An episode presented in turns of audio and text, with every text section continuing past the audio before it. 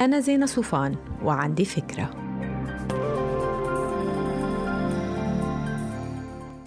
هاي. شو رأيكم ب 2020 كل واحد يسأل حاله أنا شو عم بعمل على وسائل التواصل الاجتماعي؟ فينا نبلش بالنظر على آخر عشر بوستات حطيناهم وأكيد رح نعرف جزء كبير من الإجابة. صوره الحفلة يلي كانت فيها الجمعة الماضية. هل أنا حطيتها؟ لأنه الليلة كانت ليلة روعة وحابة تضلها ذكرى حلوة عبر البوست ولا لأنه صاحبة العزيمة شخصية اجتماعية شهيرة وأنا هممني إنه الناس يعرفوا إني مرتبطة فيها. ولا يا ترى لأنه في كتير حكي إنه عندي مشاكل مع زوجي فبدي أدحض الإشاعات يلي هي للأسف مزبوطة وفرجي إنه السهر والبسط طالع نازل. ولا صورة الهدف من نشره إنه الفستان بياخد العقل ورح يجيب لي likes كتير يمكن يرفعوا لي معنوياتي. اللي منا كتير مرتفعة.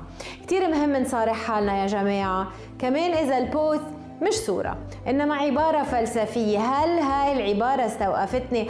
أنا وعم بقرأ كتاب أو مقال وحبيت إنها تلهم أكبر عدد من الناس؟ ولا فتشت تفتيش على جوجل أو ببوستات الناس عن شيء يجيب لي likes ويعطي انطباع إني أنا عمي أو بقرأ كتب؟ إذا جاوبنا على صورة السهرة أي شيء غير إنه السهرة كانت ممتعة.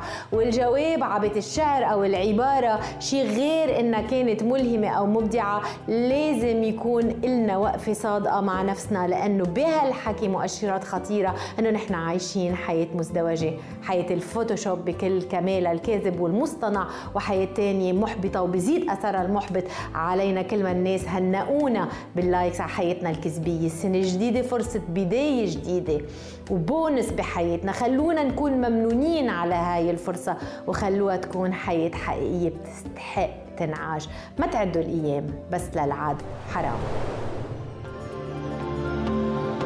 ما تنسوا تعملوا download للفكرة تعطوها rating وتساعدوني بنشره باي